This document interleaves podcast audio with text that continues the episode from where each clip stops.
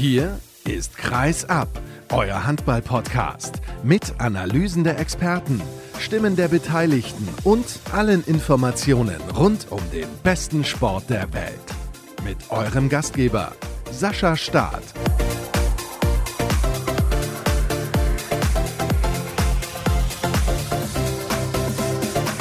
So, liebe Leute, was natürlich für den Moderator eines Podcasts immer die schlechteste Sache ist, ist folgende.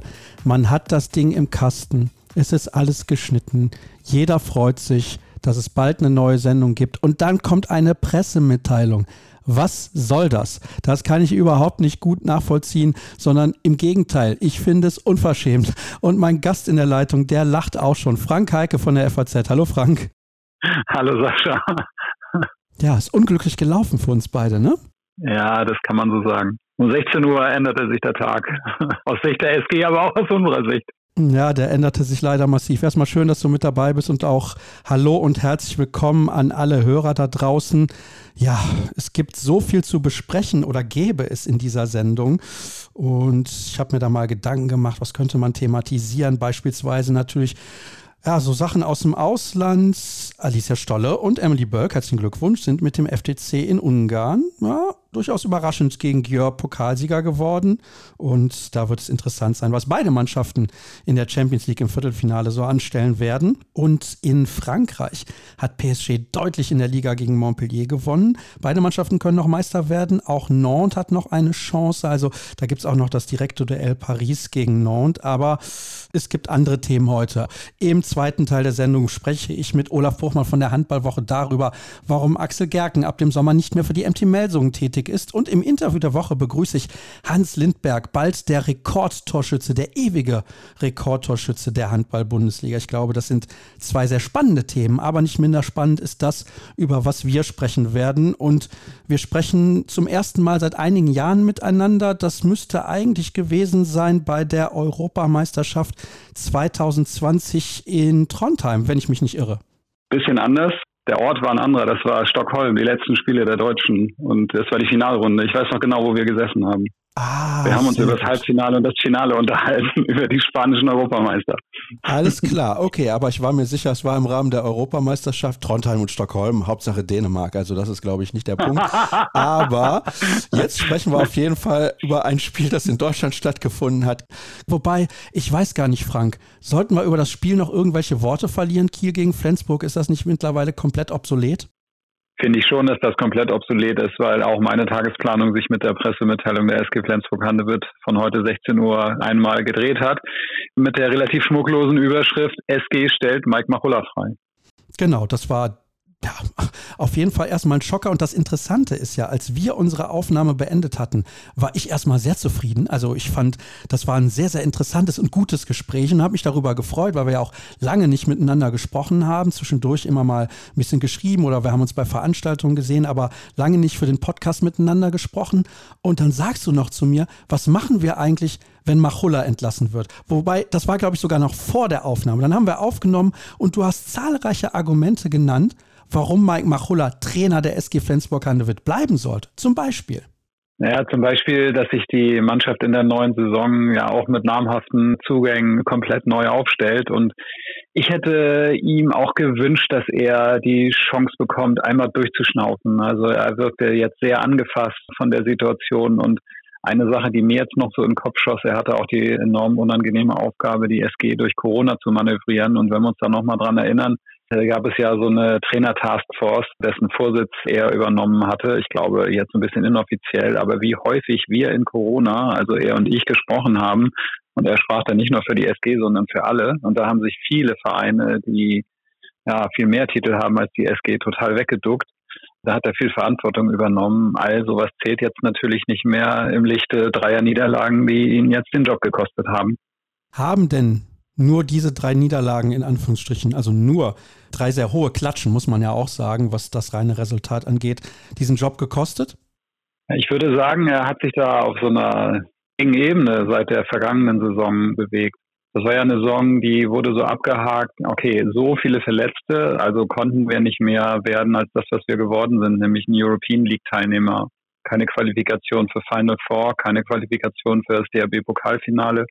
Ja, und dann hat man alles, jeden Stein umgedreht, wie es immer so schön heißt, die medizinische Abteilung einmal komplett auf links gedreht. Okay, jetzt kann man nicht sagen, dass die SG verletzungsfrei durch die Saison gekommen wäre, aber zumindest die großen, harten Verletzungen, die in der Bundesliga oder im, ja, im Trikot der SG passiert wären, die hat es nicht gegeben. Es gab im Grunde ein verletzungsfreies Team, das durch diese Saison gegangen ist mit dann doch eher enttäuschenden Resultaten so dass ich glaube, die alten Verdienste waren schon so ein bisschen angekratzt. Und diese drei Niederlagen, Rhein-Neckar-Löwen, Granollers und THW Kiel gestern, ja, die haben dann letztlich dafür gesprochen, aus Sicht der Verantwortlichen, Mike Machola, ich finde, man kann sagen, zu entlassen, weil freistellen ist ein Euphemismus. Ja, das kann man auf jeden Fall so ausdrücken. Ich finde es aus ganz, ganz vielen Gesichtspunkten spannend und interessant. Lass uns nochmal bitte auf diese drei Spiele schauen. Gestern gegen Kiel, das war in der Anfangsphase eine ordentliche Leistung. Dann hat vor allem offensiv viel gefehlt. Ich glaube 29 Gegentore in Kiel, das ist absolut in Ordnung. Im Halbfinale des DHB-Pokals haben die Rhein-Neckar-Löwen auch einen unfassbaren Tag erwischt. Ich denke, da kann man verlieren. Über die Art und Weise gilt es sicherlich zu diskutieren. Das ist nochmal ein anderes Thema. Aber vor allem von diesen drei Partien war die zu Hause gegen Granollers. Ich drücke es jetzt mal so aus, ein Armutszeugnis. Also das war eine Leistung, wie ich sie von der SG Flensburg-Handewitt lange nicht gesehen habe. Ja, Sascha, aber wenn du das jetzt so aufdröselst, ne, da sind wir jetzt bei einem Spiel, das dann letztlich Mike zum Verhängnis geworden ist. Und genauso sehe ich es auch. Und daran, er hat ja jetzt mehrfach gesagt, Handball ist ein Ergebnissport. Und daran konnte man das total gut festmachen. Dieses Granuliers war ein Fiasko. Und das ist so folgenreich gewesen durch den Status der Flensburger als Ausrichter. Und nun war dann die SG Flensburg Handewitt plötzlich nicht mehr dabei und das ganze schöne Pfingstwochenende, das man sich so ausgemalt hatte, mit einem Highlight in der Campushalle, einem internationalen, mit dem Farbtupfer Montpellier. Ja, also das ist richtig in die Förde gekippt, in die kleine, schöne Flensburger Förde. Und das hat man Mike dann jetzt angehängt und ich will nicht sagen Mann, sondern Beiratsvorsitzender Boy Mesenburg, der nicht die graue Eminenz ist. Er hat nämlich keine Haare mehr, sondern die haarlose Eminenz, aber die ist er. Und Volker Glandorf, der jetzt diese Entlassung mitträgt und in den Statements der SG ist er auch derjenige, der vor allem zu Wort kommt und er sagt, wir mussten den europäischen Wettbewerb absichern nach den letzten Auftritten der Mannschaft. Und deswegen waren wir zu diesem Schritt gezwungen. Das finde ich schon heftig, weil ganz ehrlich, ich kann mir nicht vorstellen, dass die SG jetzt noch groß abrutscht in der Tabelle. Das war das, was mich gerade beim Schreiben auch komplett nochmal ins Trainieren gebracht hat. Ich habe ja jetzt nicht nur das Vergnügen, mit dir nochmal zu sprechen, sondern ich habe meinen, wie ich selber fand, und das finde ich einen sehr schön und auch sprachlich stilistisch guten Text für die Frankfurter Allgemeine natürlich in die Tonne gekloppt und jetzt eben im Nachrichtenstil nochmal schnell einen aktuellen Text runtergeschrieben. Und ja, ich finde auch, es hätte, also du hörst jetzt auch, wie ich so ein bisschen hader, weil ich diesen Trainer mochte, weil ich von seinen Fähigkeiten überzeugt bin. Zweimal Meister geworden, einmal fast Meister, einmal in Corona, naja, Zweiter geworden in der Abbruchsaison. Und jetzt geht's dann sehr, sehr schnell und das sind die Gesetze des Sports. Und mich, der auch im Fußball seit vielen Jahren unterwegs ist, erinnert das halt sehr an Fußball. Auch ganz interessant, so meine eigene Denke, auch mit den Kollegen am Sonntag in Kiel. Wenn jetzt der HSV hier in Hamburg dreimal nacheinander 5-0 verliert, ist das nach den Gesetzen des Fußballs ausweglos, alternativlos, den Trainer zu entlassen. Bei Mike und der SG hätte ich gestern gedacht, man gibt ihm noch diese acht Spiele, weil ich es genauso sehe wie du. Also schlechter als Vierter werden sie nicht mehr. Und ich finde auch eine gesichtswahrende Lösung im Sommer, wo gar nicht so viele auf den Verein gucken, die hätte der SG besser angestanden als jetzt dieses doch etwas hektisch anmutende Handeln. Weißt du, wie das für mich aussieht? Das sieht aus wie Aktionismus. Ja, ja, und das kennen wir beide vom Handball nicht und schon gar nicht von der SG. Kennt Harry Andersson ist auch mal als Meistertrainer entlassen worden, da kann ich mich noch dran erinnern. Das waren ganz andere, auch was seine Gesundheit anbetraf, ganz andere Begleitumstände wirkte, na, er wirkte gestern nicht kämpferisch, aber er hatte zumindest schon Pläne für die neue Saison, was die Zusammenarbeit mit Mentaltrainern anging. Er ging nochmal darauf ein, dass die neue Spielergeneration so wenig kritikfähig sei. Da wollte er auf sie zugehen. Er wollte ja so einen neuen SG-Code, eine neue Sprache wollte er da implementieren. Also der wirkte schon voller Ideen. Vielleicht war das auch schon das Pfeifen im Walde. Das weiß ich nicht, denn der Name Nikolai Krikau wurde ja von Flensburg Wies schon vor einigen Tagen, also nach Granollers, ins Spiel gebracht. Mike weiß natürlich, wie es läuft, aber jetzt den ersten Tag der Spielpause zu nutzen, um ihn zu entlassen, fand ich auch, ich sag mal gelinde gesagt, überraschend.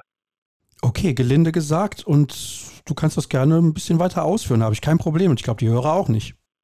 Ja, jetzt wissen die natürlich mehr als ich, nicht die Hörerinnen und Hörer vielleicht auch, aber die Vereinsführung wird jetzt ja nicht blind in diese nächsten Spiele stolpern und sagen, wir haben gar keinen Plan. Also es wird ja im Hintergrund Verhandlungen erstmal zur Auflösung des bis 26 laufenden Vertrages mit Mike, aber auch Verhandlungen mit anderen Trainern gegeben haben. Alles andere wäre ja fahrlässig nur der ganze Aufbau der neuen Mannschaft. Und das hatten wir ja auch schon in unserem ersten Gespräch. Röth, Johannessen, halt drei, naja, zwei Kernspieler der letzten Jahre gehen weg. Und die beiden, vor allem Simon Pütlik, der zur neuen Saison kommt, der soll natürlich auch mit Blagotinczek zusammen für eine neue SG stehen. Solche Spieler verhandeln ja auch nicht nur wegen des Geldes mit der SG, sondern auch, weil sie unter einem Trainer trainieren wollen. Und der wäre nur Mike Machulla gewesen. Und da finde ich jetzt es ja also spannend, wie die SG das diesen Spielern gegenüber mitteilt, kann man auch sagen, die haben einen Vertrag und kommen jetzt zu uns und die werden da trainiert, von wem sie eben trainiert werden. Aber dieses eine Jahr, das es wohl gebraucht hätte, um diese neue SG-Truppe zusammenzubauen, die hätte ich diesem Trainer auf jeden Fall noch gegeben. Was ich jetzt nicht weiß, ist, wie spricht die Kabine? Hatte er die Kabine verloren? Waren die Spieler nicht mehr auf seiner Seite? Da muss ich dann auch mal gestehen, da bin ich dann zu weit weg. Das weiß ich nicht. Man konnte in einigen Szenen den Eindruck gewinnen und Mikes Stärke ist es nie gewesen, den ganzen Kader ins Laufen zu bringen. Er hatte immer Kernspieler. Mess Mensa, Johannes Goller, Kevin Möller, das waren so seine Leute, denen er vertraut hat. Und darüber hinaus hat er sich in dem Kader nicht so gut bedient, wie man es vielleicht hätte machen können. Es klang gestern überhaupt nicht nach einer Mannschaft, die gegen den Trainer spielt. Aber vielleicht hatte Holger Glandorf da andere Signale vernommen. Gut, er ist natürlich, wie du auch sagst, deutlich näher dran und ich finde das auch in Ordnung, dass du das so klar formulierst und sagst, nee, ich kann das nicht genau beurteilen, weil das wäre dann auch reine Spekulation. Da gibt es noch so viele Fragen, die ich habe. Ich möchte vor allem mal auch auf eine Pressemitteilung schauen vom 18. Oktober 2021 um 16.15 Uhr. Damals vermeldete die SG Flensburg-Handewitt, dass sie in einer sportlichen Krise ein Zeichen setzen wolle.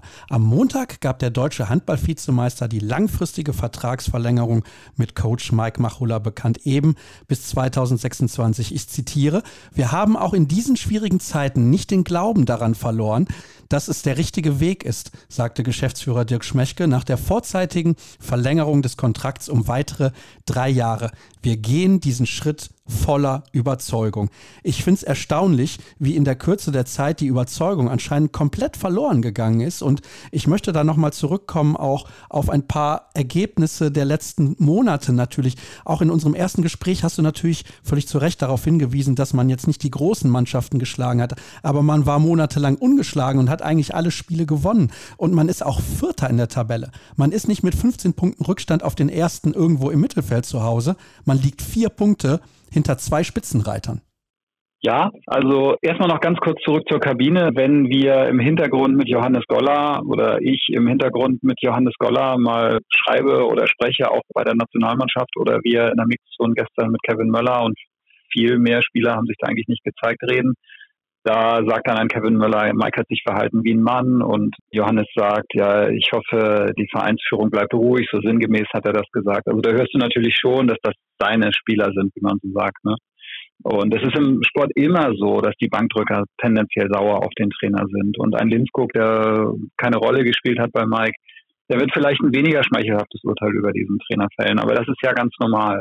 Und zu dem anderen, also mich hat es damals überrascht, dass die Verlängerung, ich fand es ein bisschen ohne Not so lang gemacht wurde. Ja, das fällt der SG jetzt ein bisschen auf die Füße, aber ich habe es auch so verstanden, das ist ein Zeichen der Stärke. Wir vertrauen diesem Trainer wir setzen auch darauf, dass das vielleicht nochmal Kräfte freisetzt. Das sind ja alles so Instrumente der Psychologie, die man kennt. Die Mannschaft weiß, der Trainer bleibt, der Trainer lehnt sich zurück oder arbeitet noch kräftiger, noch stärker mit der Mannschaft zusammen. Eine Vertragsverlängerung kann immer Kräfte freisetzen. Aber ich gebe dir vollkommen recht, das war damals ein bisschen lang. Ich finde allerdings nicht, dass die Zeit seitdem so kurz ist, dass man sagen könnte, sie haben jetzt das Vertrauen in ihn verloren. Sie haben eine relativ schwache Saison 21, 22 erlebt und sie leben eine Saison 22, 23, in der diese drei Ziele jetzt nicht mehr erreichbar sind, die sie hatten oder zumindest zwei. Insofern, ich glaube, in der internen Lesart ist das eine durchaus nachvollziehbare Handlung. Nur mein Punkt ist halt derjenige, diese neue Mannschaft, die Mike jetzt mit aufgebaut hat, ein bisschen aus der Not geboren, weil gerade Röth hätte er, glaube ich, gern behalten. die hätte er doch noch ein Jahr anleiten können dürfen. Und ich finde, ruhig auch mit viel Druck auf dem Kessel, dass man sagt, so, lieber Meistertrainer, jetzt zeig mal, dass du in deinem siebten Jahr auch wirklich was baust aus dieser Mannschaft, dass du da wirklich was rausholst.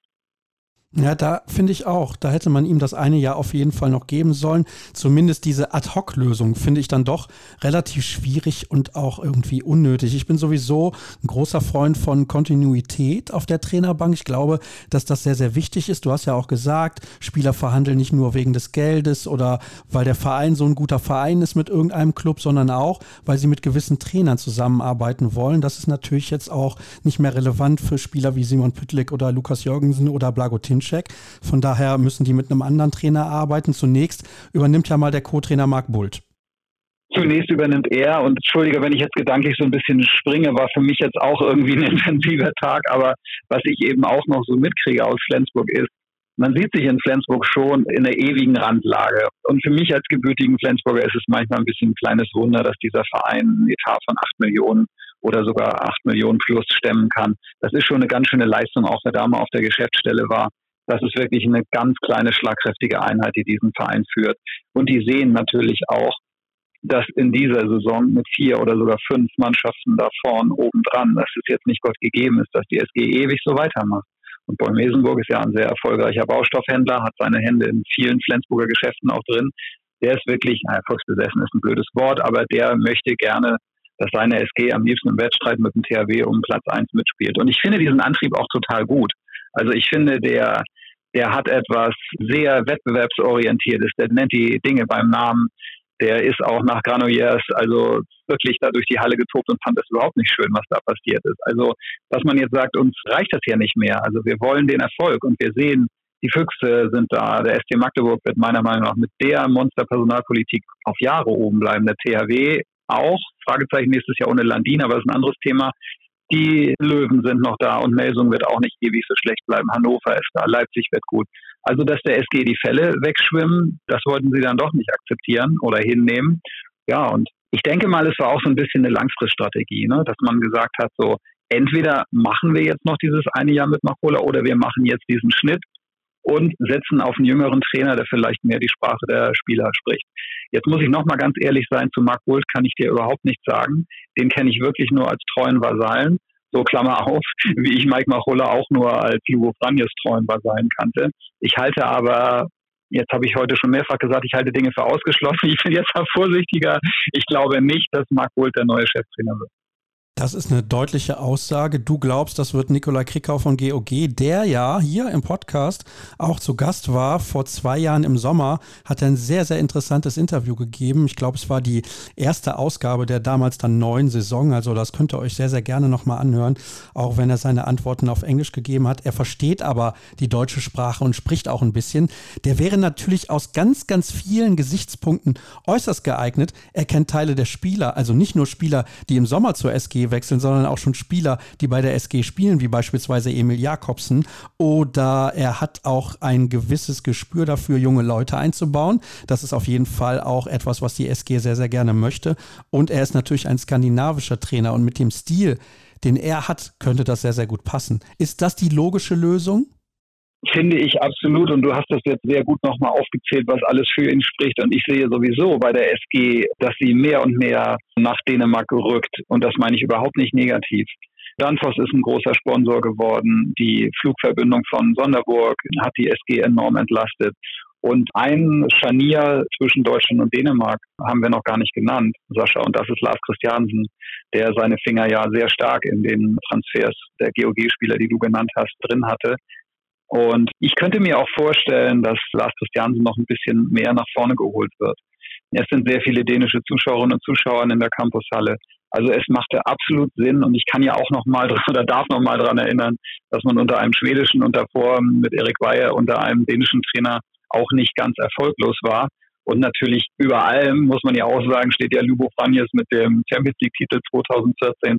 Also die lange Ära, an das Dalnisen fällt mir jetzt auch noch ein, die lange Ära der SG mit europäischen Erfolgen, die wurde ja geprägt von skandinavischen Trainern. Insofern ist das eine ganz naheliegende Lösung und was, glaube ich, viele Menschen, die die Grenzregion nicht so gut kennen, auch nicht ganz so gut verstehen. Es ist wirklich eine verschmolzene Region. Dieses Hin und Her, dieses Pendeln, Das ist, obwohl da jetzt immer zwei Grenzbeamte stehen, die einen aber immer durchwinken, das ist ja der tägliche Alltag in Flensburg, wenn man lebt. Aber genauso, wenn man in Thunderball oder Omron oder Cruzau oder sonst wo lebt. Also insofern wäre jetzt ein dänischer Trainer wäre ja keine, ja, keine, keine Sensation oder etwas, was jetzt jemand aus dem Hut zaubert. Also es wäre eine naheliegende Lösung. Ich bin jetzt ein Wettbüro und biete dir an, Quote 1,95, dass Nikolai Krikau nächste Saison der Trainer der SG Flensburg-Handewitt ist. Wie viel setzt du? Ich setze gar nichts, weil ich jetzt mal eine Sache dagegen halte und da frage ich dich jetzt, warum eigentlich nicht Kai Wandschneider? Ja, das ist eine interessante Alternative. Ich glaube aber, dass Kai Wandschneider jemand ist, der gerne in, sagen wir mal, eher beschaulichen Orten arbeitet. Er war in Wetzlar, er war in Dormagen und da konnte er so ein bisschen machen, was er wollte. Und ich glaube, das ist so mehr so seins. Ja, also ich kenne ihn ganz gut und schätze ihn sehr und mir liegt es überhaupt nicht daran, hier irgendjemanden ins Spiel zu bringen. Wirklich gar nicht. Also dafür kennen wir uns dann nicht gut genug. Aber wenn ich ihn und seine Arbeit sehe und wenn ich gucke, wen die SG da so jetzt im Kader hat und wer noch dazukommt und wenn ich seine intelligente Art mit Spielern umzugehen sehe, dann erkenne ich da Bereiche, die Mike in seiner noch gar nicht so langen Trainerkarriere sich erst noch aneignen muss. Denn Mikes Kritik an den Spielern und an der fehlenden Kritikfähigkeit und auch mir gegenüber im vergangenen Sommer daran, dass in der Mannschaft die Typen fehlen, dass alle zu still sind. Das heißt natürlich auch, dass er mit solchen Typen nicht so gerne arbeitet. Und dann könnte man ja fragen, naja, Trainer, dann stell dich doch mal auf die ein, dass du die ins Laufen bringst und kritisiere sie nicht nur. Und da finde ich, hat Kai eine, also handballfachlich ist er ja sowieso über jeden Zweifel erhaben, aber hat auch eine überragende Menschenkenntnis. Ich fände das einfach so für mich in meinem Kopf gerade zusammengebaut, ganz spannend, aber wahrscheinlich hast du recht und niemand wird ihn anrufen aus Flensburg. Ich halte es für eher unwahrscheinlich. Ich kann es mir generell vorstellen, dass er dahin passen würde, aber ich halte es für sehr, sehr unwahrscheinlich. Ich frage nochmal, wie viel würdest du setzen auf die Quote 1,95 Nikolai Krikau, neuer Trainer der SG? 100 Kronen. 100 Kronen, wie viel ist das in Euro? Durch sieben. Oh, das ist nicht so viel. Gut, alles klar. Also nicht so viel Risiko, kann man ruhig mal ins Risiko gehen, finde ich zumindest. Aber okay, dann sind wir mal sehr gespannt, was passiert bei der SG Flensburg-Handewitt. Wir wurden heute schon zumindest ein klein wenig überrascht und mal sehen, was da in den nächsten Monaten alles so passiert. Wir werden es natürlich beobachten und dann auch hier bei Kreisab drüber sprechen. Frank, herzlichen Dank, dass du mir nochmal zur Verfügung gestanden hast, auch in Windeseile, direkt nach der eigenen Arbeit. Und jetzt gibt es die erste Pause. Gleich geht's weiter hier bei Kreisab.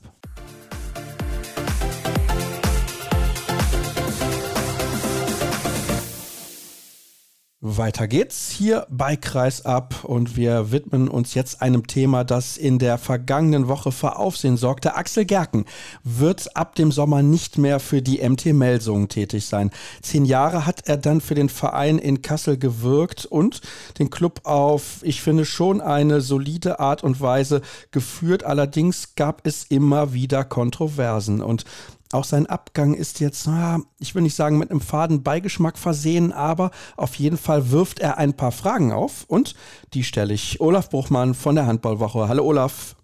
Hallo Sascha, grüße dich. Zunächst mal, ja, könnte man ja meinen, dass diese Meldung ein wenig überraschend daherkam. War das denn wirklich so, wenn man mal in Betracht zieht, dass es vor einigen Wochen ja die Meldung gab, dass in Zukunft nur noch Michael Allendorf über das Sportliche bestimmt? Das ist ein klassisches Jein als meine Antwort. Also es kam nicht wirklich überraschend, weil die MT ja irgendwie dauerhaft und fast chronisch den eigenen Ansprüchen sportlich hinterherläuft.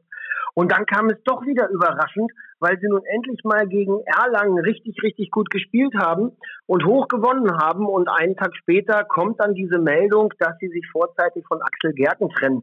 Also irgendwie kann man wenig nachvollziehen, was bei der MT so passiert. Wir wollen das Ganze mal von hinten aufrollen. Axel Gerken ist jetzt im zehnten Jahr bei der MT Melsung tätig und er hatte auch verschiedene Funktionen. Mittlerweile ist er ja quasi ganz oben angekommen und hat über alle Bereiche das Sagen gehabt, bis eben dann vor kurzem die Meldung kam, Michael Allendorf übernimmt im sportlichen Bereich, der ehemalige Linksaußen der Mannschaft.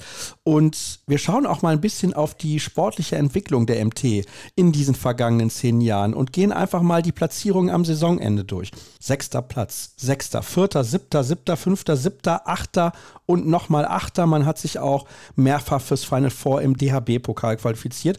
Allerdings ist es jetzt nicht so, dass man die Bäume ausgerissen hätte, die man eben gerne ausgerissen hätte in Hessen. Kannst du nachvollziehen, dass man sich generell trennt? Ist das aus deiner Perspektive eine, ja, ich würde sagen, richtige Entscheidung? So drücke ich es jetzt mal aus.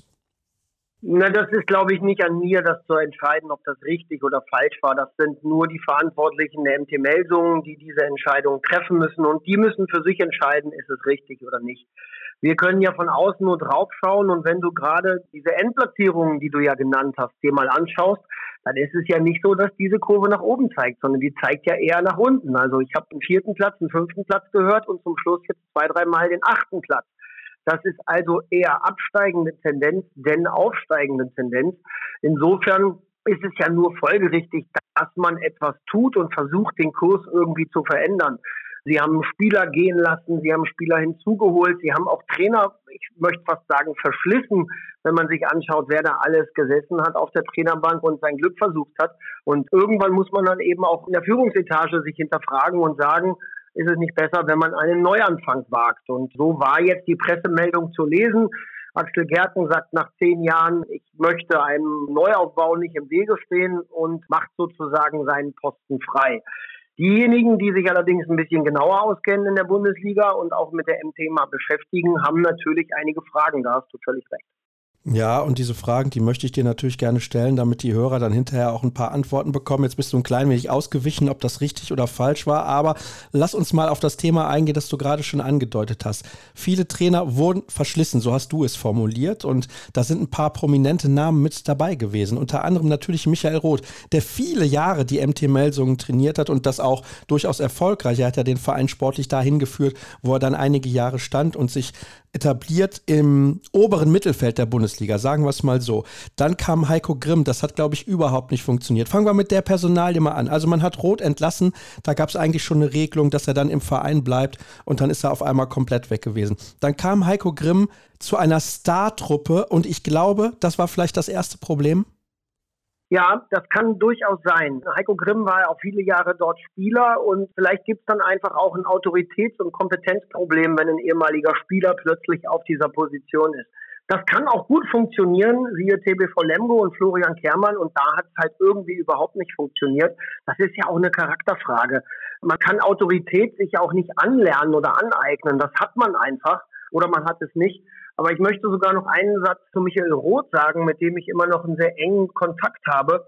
Der ist immer noch ärgerlich darüber, wie der Abschied da zustande gekommen ist und dass man ihm eigentlich quasi auch so richtig den schönen Abschied vermiest hat. Denn so ganz glücklich hat man sich dann nicht getrennt. Und auch Michael Roth, der eigentlich nicht besonders nachtragend ist, der trägt das aber immer noch mit sich rum. Insofern war dieser Neustart nicht wirklich geglückt und hatte noch so einen negativen Beigeschmack. Und Heiko Grimm hat sich ja dann auch nicht ewig auf der Bank der MT Melsungen gehalten, die zu diesem Zeitpunkt ja schon so eine MT Deutschland war. Es war 2016, als dann irgendwann auch Tobias Reichmann verpflichtet wurde, als Julius Kühn verpflichtet wurde und man hat auch sehr viel Geld für diese Spieler ausgegeben. War das aus deiner Sicht damals ein guter Weg? Fangen wir mal so an. Das war absolut ein guter Weg, denn die Jungs sind Europameister geworden, die wir gerade aufgezählt haben. Die haben Bronze bei Olympia in Rio gewonnen. Die ganze Liga hat sich nach den deutschen Nationalspielern die Finger geleckt und wollte sie haben. Und wenn es eine große Nachfrage gibt, gibt es logischerweise auch hohe Preise für diese Spieler. Und ich habe gerade jüngst ein Interview mit Attisch Oelke, einem der renommiertesten Spielerberater, gelesen, der dann sagt, ja, die waren alle hoch im Kurs und das hat auch richtig Geld gekostet oder wir haben viel Geld verdient. Heißt im Umkehrschluss eben auch, dass die MT mehr bezahlt hat als andere Vereine, um sich diese MT Deutschland zusammenzustellen. Leider muss man jetzt ein paar Jahre später sagen, dieses Konzept ist krachend bei denen gescheitert. Ja, das ist absolut krachend gescheitert, denn sonst hätte man wahrscheinlich auf anderen Plätzen die Saison jeweils beendet. Vielleicht war die Qualität auch nicht so gut. Das glaube ich nicht. Also die individuelle Qualität der Spieler, die wir gerade genannt haben, die war ausnahmslos hoch. Die Frage ist, warum haben sie es nicht geschafft, als Mannschaft, als Team das Ganze auf die Platte zu bringen? Und da sind wir wieder beim Umfeld, da sind wir beim Trainer, und also du hast ja die MT in deiner Sendung auch schon mehrfach zur Frage gestellt und diskutiert. Und ich kann mich an den Kollegen Markus Götz erinnern, der auch gesagt hat, ich verstehe es nicht mehr und ich habe keine Antworten mehr. Ähnlich geht es ja uns bei der Handballwoche auch und mit unseren Mitarbeitern. Wir können das schwer nachvollziehen, weil ja die Voraussetzungen die allerbesten sind eigentlich. Lass uns nochmal dann auf das schauen, was nach Heiko Grimm kam, beziehungsweise welche Trainer dann noch dort gewirkt haben. Gudmundur Gudmundsson.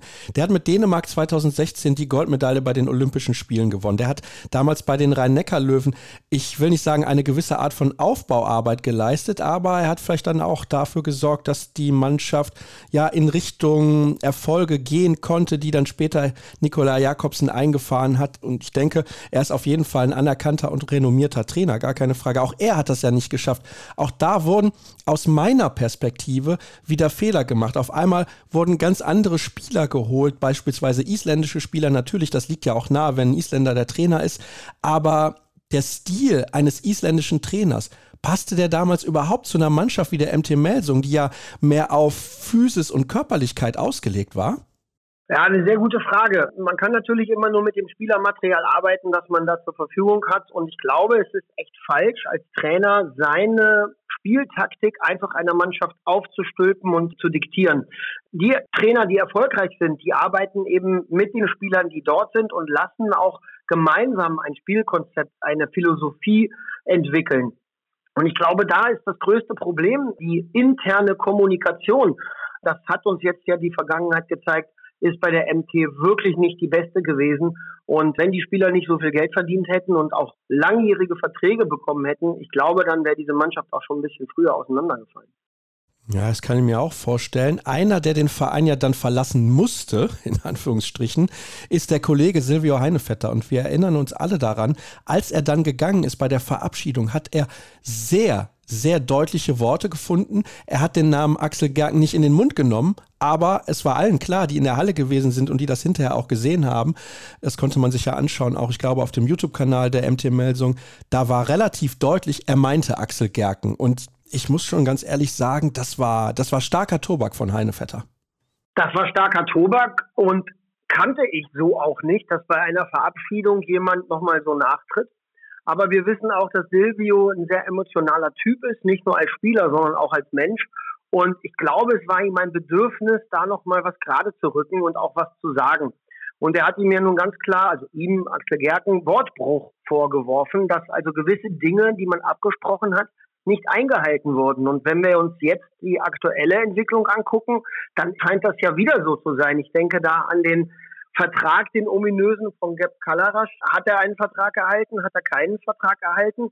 Der Spieler hat einen Vertrag per Mail erhalten vom Axel Gerken. Das hat ja sogar die Bildzeitung den digitalen Mailverlauf abgedruckt. Er hat ihn unterschrieben, zurückgesendet und war dann völlig fest der Überzeugung, dass er weiter bei der MT unter Vertrag steht. Und 20 Tage später heißt es, nein, wir planen ohne dich. Also die Kommunikation ist echt merkwürdig. Und ob Axel Gerken das gemacht hat, ob er dort wirklich selber aktiv tätig war oder nicht, spielt gar keine Rolle. Er ist als Geschäftsführer und Manager, ist er dafür verantwortlich. Und das ist in jeder Position so. Wenn ich in der Verantwortung bin, muss ich eben dafür auch den Kopf hinhalten. Also für dich ist das dann im Endeffekt nachvollziehbar? Die Kritik von Heinevetter meinst du jetzt? Ja, die Kritik von Heinevetter und natürlich aktuell die Entscheidung in Zusammenhang mit der Geschichte rund um Chleb Kalarasch.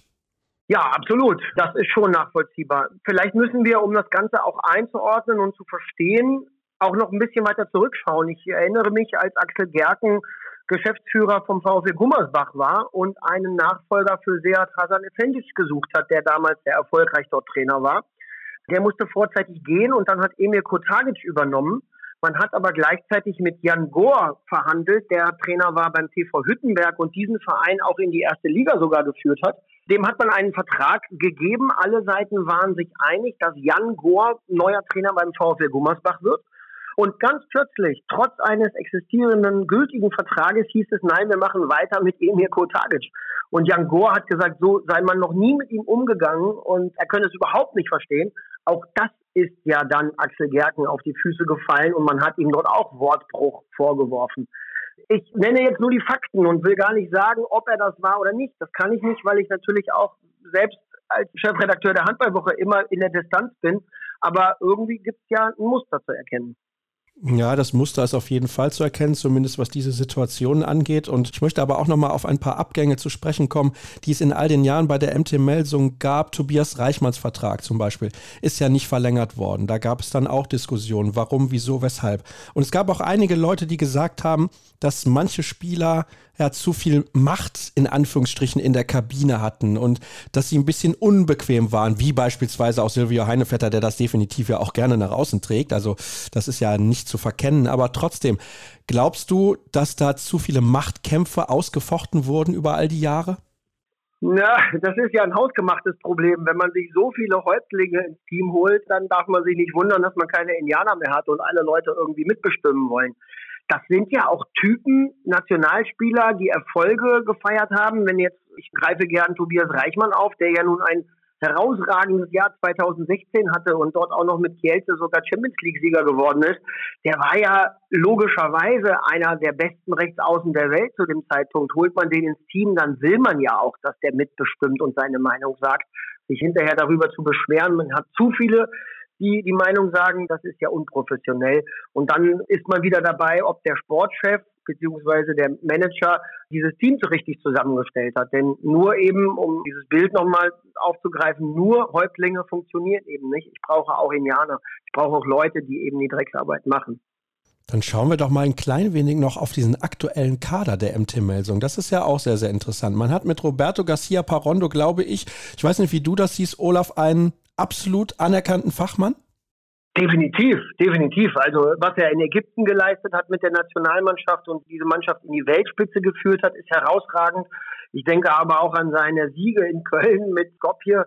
Unbestritten ist er ein super Trainer, war ein hervorragender Spieler. Also an dieser Kompetenz, glaube ich, gibt es keinen Zweifel hat man aber auch da bei der Zusammenstellung des Kaders in Zusammenarbeit natürlich mit Roberto Garcia Parondo aktuell noch deiner Meinung nach Fehler gemacht, wenn ich zum Beispiel schaue, dass ja sehr viele ältere Spieler im Kader sind und dann holt man einen jüngeren mit Ivan Martinovic und den jagt man sozusagen schon wieder vom Hof, weil man mit Denis Christopans einen älteren Superstar holt und der junge Spieler sagt, na, ich sehe hier keine Perspektive, ich hau schon wieder ab. Ja, das ist natürlich taktisch ungeschickt und taktisch meine ich jetzt nicht Sport taktisch, sondern man muss ja immer versuchen, in einer Profimannschaft alle bei Laune zu halten und alle in die gleiche, in, also, Entschuldigung, ich stottere schon, weil mich das Thema wirklich beschäftigt. Also, weil alle ja in die gleiche Richtung laufen müssen. Und das scheint bei der MT überhaupt nicht der Fall zu sein. Und da gebe ich dir völlig recht. Man stößt eher die Spieler vor den Kopf. Es gab ja zwischendurch sogar mal Diskussionen über den Abgang von Kai Heffner, ob der vielleicht in die Heimat nach Schwaben, nach Stuttgart zurückgeht. Und dann gab es plötzlich diese Meldung, die dann reinplatzte, dass Ivan Martinovic zu den Löwen geht. Also die Kommunikation intern wie extern, die ist deutlich verbesserungswürdig. Siehst du dafür jetzt eine Chance, beziehungsweise was muss die MT tun, damit das deutlich besser wird? Man hat ja in dieser Pressemitteilung auch angedeutet, dass man erstmal den Vorstand verjüngen möchte, dass man ihn vergrößern möchte. Welche Namen schwirren da so in deinem Kopf rum? Das weiß ich ehrlich gesagt nicht. Ich habe noch gar keinen Namen. Auch Michael Allendorf als Sportchef oder sportlicher Leiter wird natürlich jetzt dort mehr Kompetenzen noch bekommen, wahrscheinlich erstmal, um auch die Lücke dann von Axel Gerken zu füllen. So wie ich es verstanden habe und wie auch unsere Korrespondenten aus Melsungen, Schrägstrich Kassel uns das übersandt haben, war es wohl ein eindeutiges Votum des Aufsichtsrats der MT, dass eben Gerken vorzeitig und vor Vertragsablauf gehen muss. Und die Diskussionen, wer nun Nachfolger sein könnte und wie man das auffängt, die beginnen jetzt erst. Denn auch diese Meldung ist ja gerade wenige Tage alt. Fakt ist aber, dass die große Geldgeberin Barbara Braun-Lüdecke weiterhin sehr viel Spaß an diesem Verein hat und auch weiterhin eine große Leidenschaft hat. Sollte sie mal die Leidenschaft verlieren, dann wird es echt eng in Nordhessen, denn dann würde sie wahrscheinlich ihr Geld rausziehen und dann wird aus dieser doch besonderen Mannschaft und aus diesem besonderen Club wieder nur ein ganz gewöhnlicher Verein, weil dann nämlich ganz viel Geld fehlt. Siehst du denn den Club sportlich gut aufgestellt? Ich meine, du hast jetzt eben diesen Kantersieg gegen den HCR Langen ja angesprochen.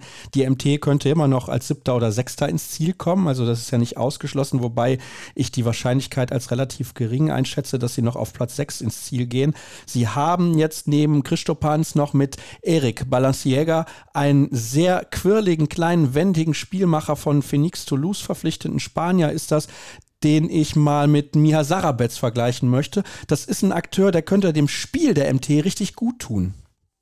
Ja, das denke ich auch. Dafür verlieren sie natürlich mit Casado auch wieder einen herausragenden Mittelmann. Die sind weiterhin im Umbruch und da sind wir bei diesem Dauerthema. Sie finden ja nie ihre Formation, die dann auch mal für zwei, drei Jahre zusammenbleibt und die sich mal entwickeln kann. Das finde ich eigentlich so schade. Ja, ich bin gespannt, ob das in den nächsten Jahren dann ein bisschen anders wird, wenn da etwas Ruhe einkehrt. Das ist ein ja, spannendes Thema, über das wir jetzt länger als eine Viertelstunde miteinander gesprochen haben und wir haben sozusagen immer noch keine Lösung gefunden. Wie bewertest du denn abschließend die zehn Jahre Arbeit von Axel Gerken dann bei der MT-Melsung? Welche, welche Schulnote würdest du ihm vielleicht geben? Wir sollten vielleicht auch nicht vergessen, was er geschafft hat, ist, die Jugendarbeit bei der MT nochmal deutlich besser aufzustellen. Und es gibt auch Spieler im Kader aktuell, wie beispielsweise Dimitri Ignatov oder Julian Fuchs, die aus der eigenen Jugend den Sprung in die erste Mannschaft geschafft haben.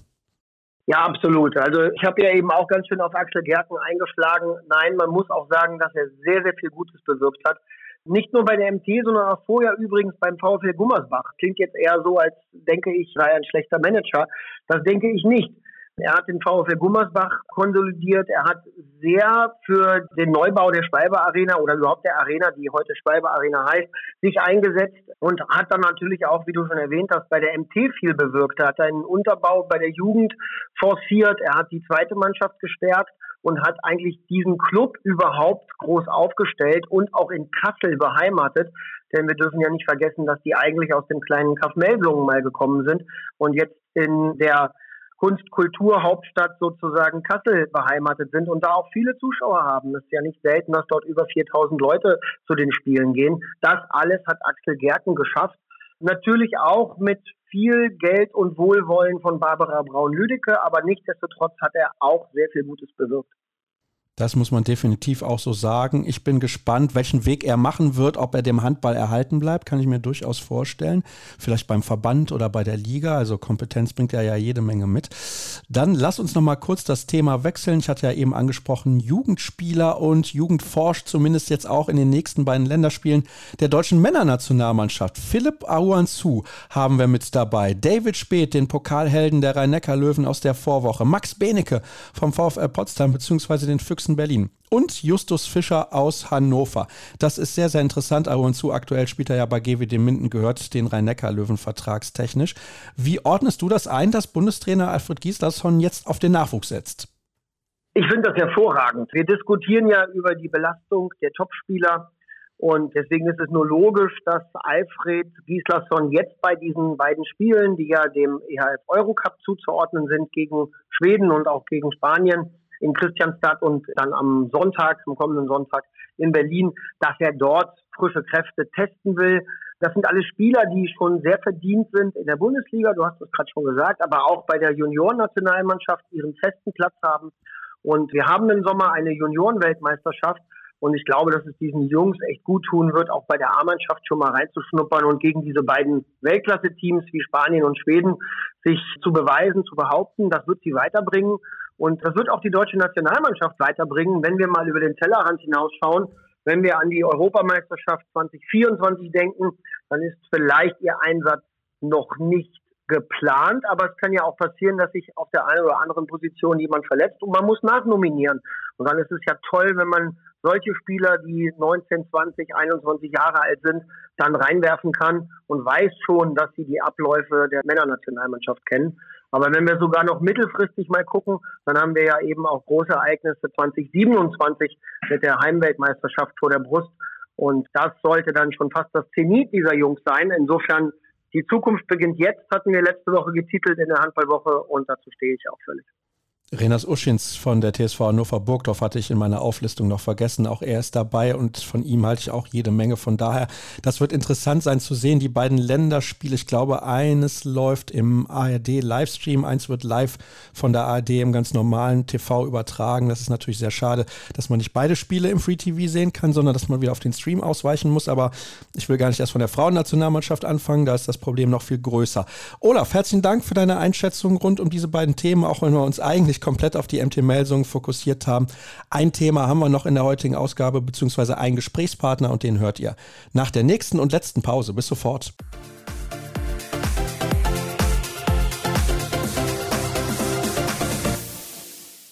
Interview der Woche Zeit noch bei Kreis ab. Diese Woche gibt es mal wieder eins. Letzte Woche gab es keins. Das lag an meiner Stimme. Diese Woche ist ein bisschen besser. Kurz der Hinweis natürlich auf patreon.com slash kreisab. Da könnt ihr uns sehr gerne unterstützen mit einem monatlichen Abo oder ihr schaut vorbei auf den sozialen Kanälen bei Facebook, Twitter, Instagram oder YouTube. Hashtag und Accountname Kreisab. Mein Gast heute ist ein besonderer Gast. Ich freue mich, weil ich schon lange mal mit ihm sprechen wollte. Ich glaube, er hat eine Menge zu erzählen erzählen. Und gestern gab es dann eine Meldung, die war für den einen oder anderen überraschend, für den einen oder anderen wahrscheinlich aber nicht. Ich bin sehr gespannt, was er selber dazu sagt. Von den Füchsen aus Berlin begrüße ich Hans Lindberg. Hallo Hans. Hallo Sascha. Wir müssen natürlich darüber reden. Also das ist ja klar, Vertragsverlängerung, weil vor ein paar Monaten kann ich mich sehr gut an ein Interview von dir bei den Kollegen von Sky erinnern nach einem Spiel. Da warst du nicht begeistert. Jetzt gibt es die Vertragsverlängerung. Bist du zufrieden? Ich bin ja zufrieden. Also ich, ich habe ja auch nicht damit gerechnet, dass ich noch ein Jahr spielen sollte in Berlin, aber Dinge kann sich schnell ändern und das war auf jeden Fall der Sache hier. Ich war kurz davor, zurück in die Heimat zu wechseln und abends davor, es unterschreiben, hat Stefan Kretschmer mir geschrieben und gefragt, ob die Möglichkeit noch besteht. Und da müsste ich mir natürlich mit meiner Familie ein bisschen sprechen darüber, ob das immer noch ein Thema war. Und klar, also wir fühlen uns wohl in Berlin. Ich fühle mich wohl auf der Mannschaft. Ich freue mich hier zu spielen. Also von daher war das eine leichte Entscheidung. Ich glaube, es ist auch die perfekte Lösung, oder nicht? Ja, also ich habe mir schon, eigentlich vor die Saisonanfang habe ich mich vorgestellt, dass ich ein Jahr noch spielen würde in Deutschland und dann wäre es. Und das ist ja auch jetzt der Fall. Also von daher ist es für mich eine gute Lösung. Ist denn eigentlich diese Verletzung jetzt so ein Faktor gewesen, dass du gesagt hast, okay, dieses eine Jahr länger, das mache ich auf jeden Fall noch, weil ich jetzt ein paar Monate oder ein paar Wochen nicht spielen konnte? Nein, also die Vertragsverlängerung war schon fix vor der Verletzung. Das ist schon seit langem klar, aber der Verletzung war ja dann der Grund, warum es nicht veröffentlicht geworden ist. War ja so ein bisschen so, lass uns mal warten, bis ich wieder dabei bin, Comeback macht und dann können wir das veröffentlichen. Und das hast du jetzt gemacht. Erstmal schön, dass du auch wieder dabei bist, weil es gibt ja noch ein paar Zahlen, über die wir sprechen möchten, beziehungsweise müssen Rekorde natürlich. Das ist ein Thema in unserem Gespräch. Das finde ich ja sau interessant. Statistiken bin ich großer Freund von. Ich habe aber noch eine Frage zu dem Interview damals. War das gut? Musste das einfach mal raus, dass du das auch gesagt hast, dass dich das geärgert hat, wie das damals abgelaufen ist? Ich kann das sehr gut verstehen.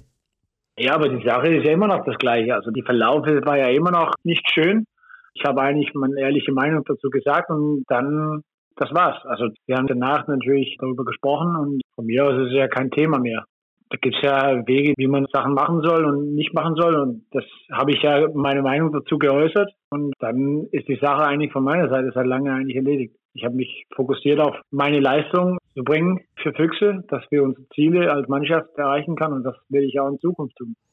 Ja, das hat ja auch in den letzten Wochen sehr, sehr gut geklappt. Klar, es gab mal das ein oder andere Spiel, da warst du allerdings ja noch nicht mit dabei. Da gab es dann eine Niederlage. Aber glaubst du eigentlich, dass wir im Sport insgesamt nicht oft genug ehrlich genug sind? Mmh, gute Frage. Gute Frage. Ich glaube, viele Sachen an Sport, aber zuerst ist halt, wenn es um professionellen Sport geht, ist es halt immer, was ist Ehrlichkeit? Das ist ja auch diese, was ist Vereinstreue? Also ich habe eine Beziehung, finde ich, zum Füchseverein. Aber das geht ja auch nur so lange, die ich meine Leistung abbringe. Wenn ich meine Leistung nicht bringe, dann hat mein Verein, und das geht für jede Sportler, dann hat der Verein keine Lust, jemanden zu verlängern. Also von daher geht so Vereinstreue auch nur so lange, dass es gut läuft und die Leistung kommt. Ist das schwer, das zu verstehen als Leistungssportler? Weil ich meine, du bist natürlich jetzt sehr, sehr lange dabei. Aber, Nein, hm? natürlich ist es nicht so. Nein, natürlich ist es nicht schwer zu verstehen. Das ist ja, wie es ist. Das ist eine Ding ist ja Sport, aber das ist ja auch eine Arbeit, lass du so sagen. Wir kriegen ja Gehalt dafür, wir werden bezahlt, um Leistung zu bringen. Und wenn man keine Leistung bringt, dann kriegt man keine Vertragsverlängerung. Da geht ja der Verein einen anderen Weg. Manchmal ist es auch so, dass der Spieler der andere Weg geht. So ist die Verläufe im Probisport. Es geht ja um, nicht nur um Handball, es geht ja um alle Sportarten. Halt, da gibt es ja auch Spieler, der wechselt zu Vereine, obwohl der Verein gern verlängern möchte. Das ist ja immer unterschiedlich. Also ich habe mir immer so ein bisschen, äh, was heißt nicht gefreut, aber jedes Mal, wenn man, ich habe es nicht so oft probiert, aber ich habe es natürlich probiert, wenn ich zuerst kam zu Berlin, das war ja okay, was, was findest du besser, dein alter Verein oder jetzt hier beim Füchse? Was halt, ich bin gerade angekommen, wie soll ich mal, wie soll ich mal ein Verhältnis zu meinem neuen Verein haben? Das ist so, das dauert ja ein bisschen Zeit, wo man sowas abbaut. Man erlebt ja Höhe und Tiefen beim Leistungen, beim Spiele. Manchmal gewinnt man große Sachen, erreicht große Sachen. Manchmal verliert man große Finalen oder hat ja schlechte Phasen. Dadurch kommen ja die Verbindungen. Und natürlich kommen die Verbindungen aus den Fans und sowas dauert, bevor sowas kommt.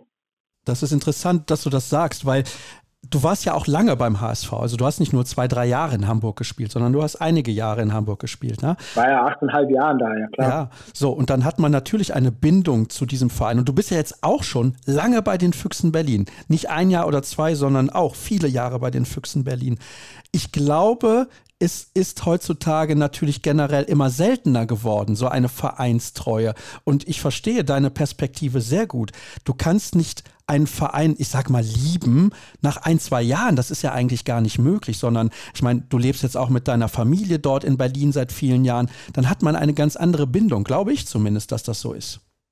Das ist ja halt so. Sowas kann man ja nicht einfach nach vorne zwingen. Das ist ja ein Faktor von vielen Sachen. Und das ist ja halt wie gesagt, also das ist sehr selten, aber das gibt es ja viele Faktoren. Da gibt es ja auch die Vereinsverhältnisse, zu schauen, was machen die am besten für den Verein, das ist ja klar. Und als Spieler, da stehst du auch selber so, was mache ich am besten für mich? Nicht nur sportlich, natürlich ist es auch vertragsmäßig.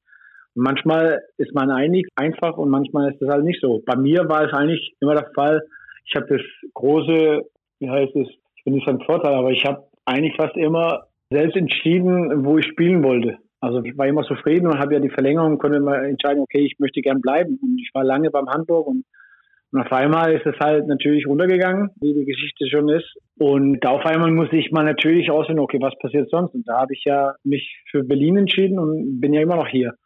Und das war natürlich zuerst Mal, dass wir sagen, so hier, wo ich habe ja die Entscheidung gekriegt, dass ich nicht verlängern würde, also bei Berlin dass ich auf einmal mich äh, rausgehen musste und sagen, okay, was, was soll ich sonst machen? Was, was ist jetzt, was ist eigentlich jetzt mein Plan? Was möchte ich?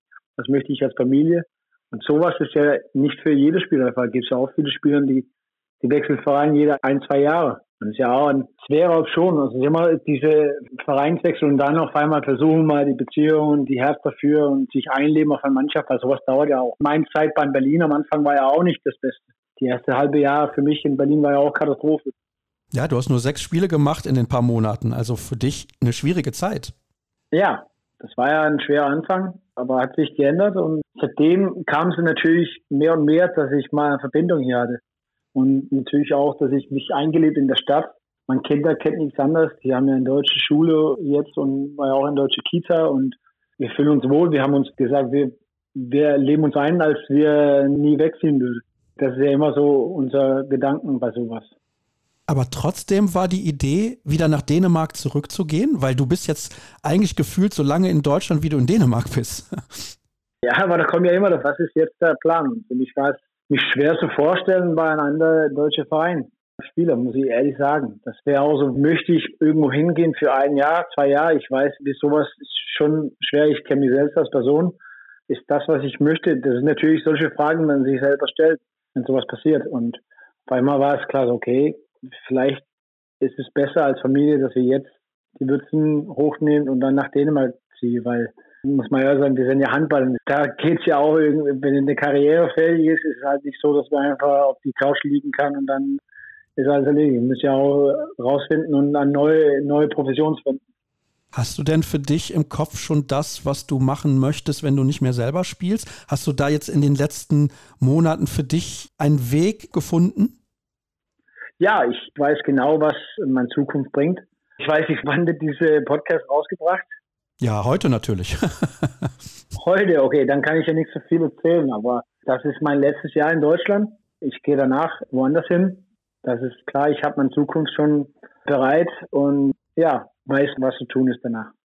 Aber definitiv im Handball bleibst du. Ich bleibe im Handball, ja. Das ist auch natürlich so ein Ding. Wenn man so viele Jahre im, im Handballsport bin, dann ist es ja immer natürlich schwer, mich, für mich auf jeden Fall ist es schwer zu vorstellen, dass ich nicht irgendwie mich beschäftigen würde mit Handball und das werde ich natürlich zum Glück auch weitermachen danach. Ja, das ist auf jeden Fall eine gute Nachricht. Von daher ist das schön zu hören.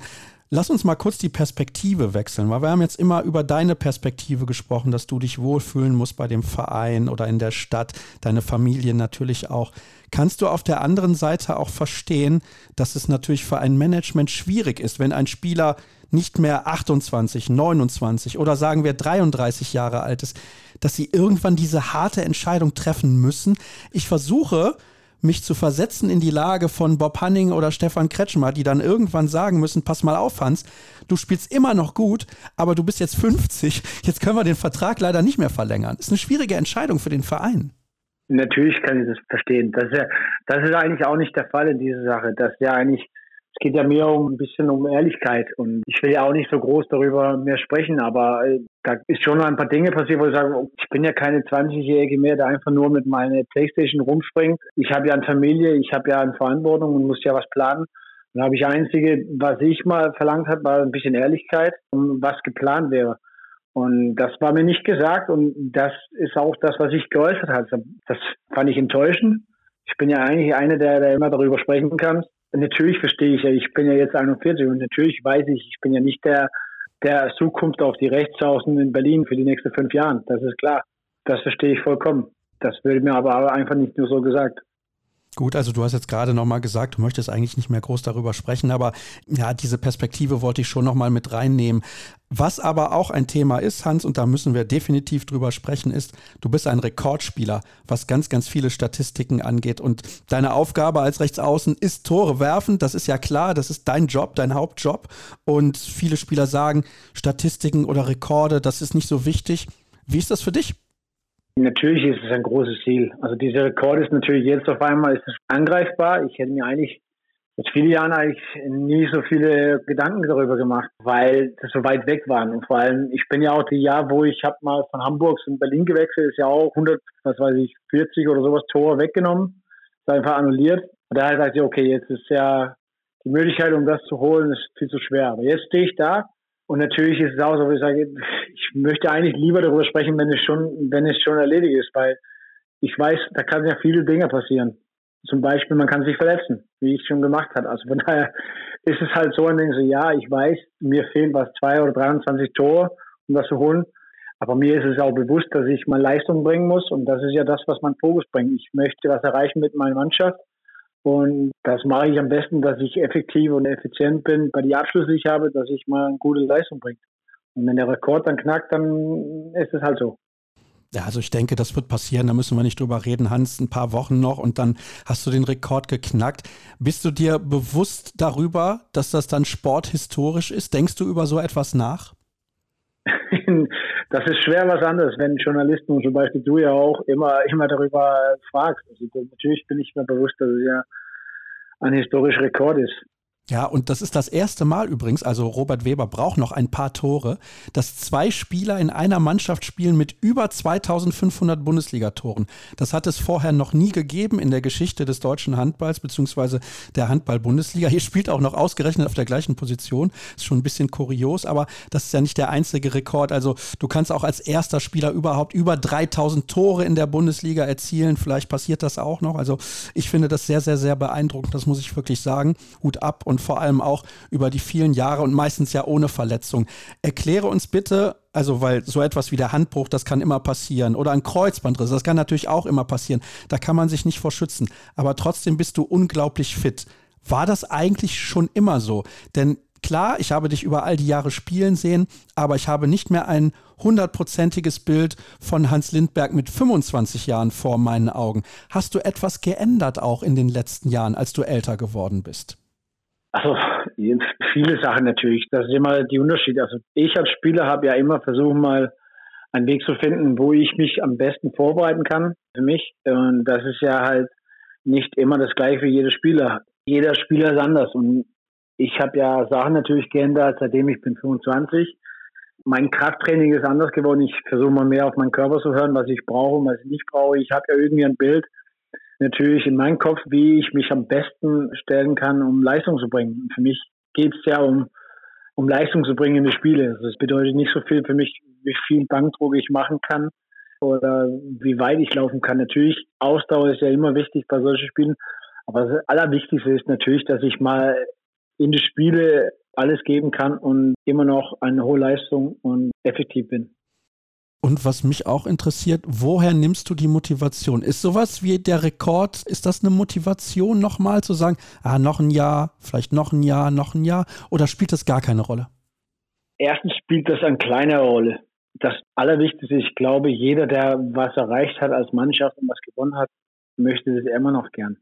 Viele haben mich schon gefragt, wo kriegst du die Motivation davon? Ich, ja, ich kriege meine Motivation, um dahin zu kommen, was mit meiner Mannschaft zu erreichen. Nochmal, ich ich weiß, wie geil ein Gefühl es ist, wenn man was Großes erreicht als Mannschaft. Man trainiert fleißig die ganze Jahr, man kämpft, man hat ja harte Phasen, schwere Phasen, man hat ja gute Phasen. Wenn es dann am Ende doch klappt, dass man da was Großes erreicht, ist es alles wert. Und das ist ja dieses Adrenalingefühl, das ich natürlich auch immer jagt. Und ich weiß ja, ich, ich bin ja vielleicht in meinem Winter sozusagen von meiner Karriere, aber ich suche ja immer noch diese, diese Adrenalinkick, dass man was erreicht als Mannschaft, als Gruppe.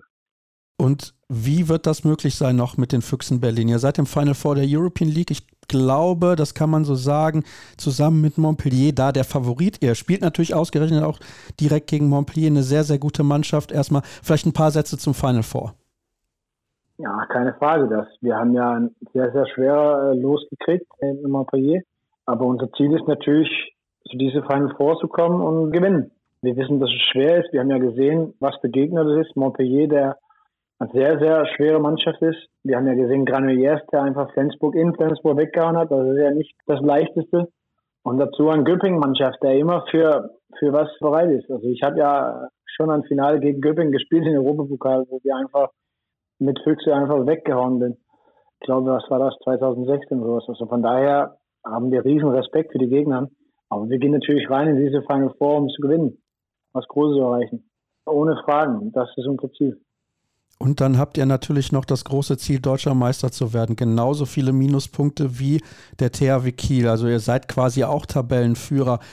Wie realistisch ist das, ist natürlich die klassische Journalistenfrage, aber erzähl doch mal einfach aus deiner Perspektive, was das für dich bedeuten würde, nochmal deutscher Meister zu werden. Das letzte Mal ja 2011 mit dem HSV damals, also das ist lange her. Ich glaube, das ist für dich, weil du eben gesagt hast, Motivation, darum geht es, vielleicht das noch viel größere Ziel, noch einmal diese Meisterschaft zu gewinnen. Und es wäre ja auch die erste für die Füchse.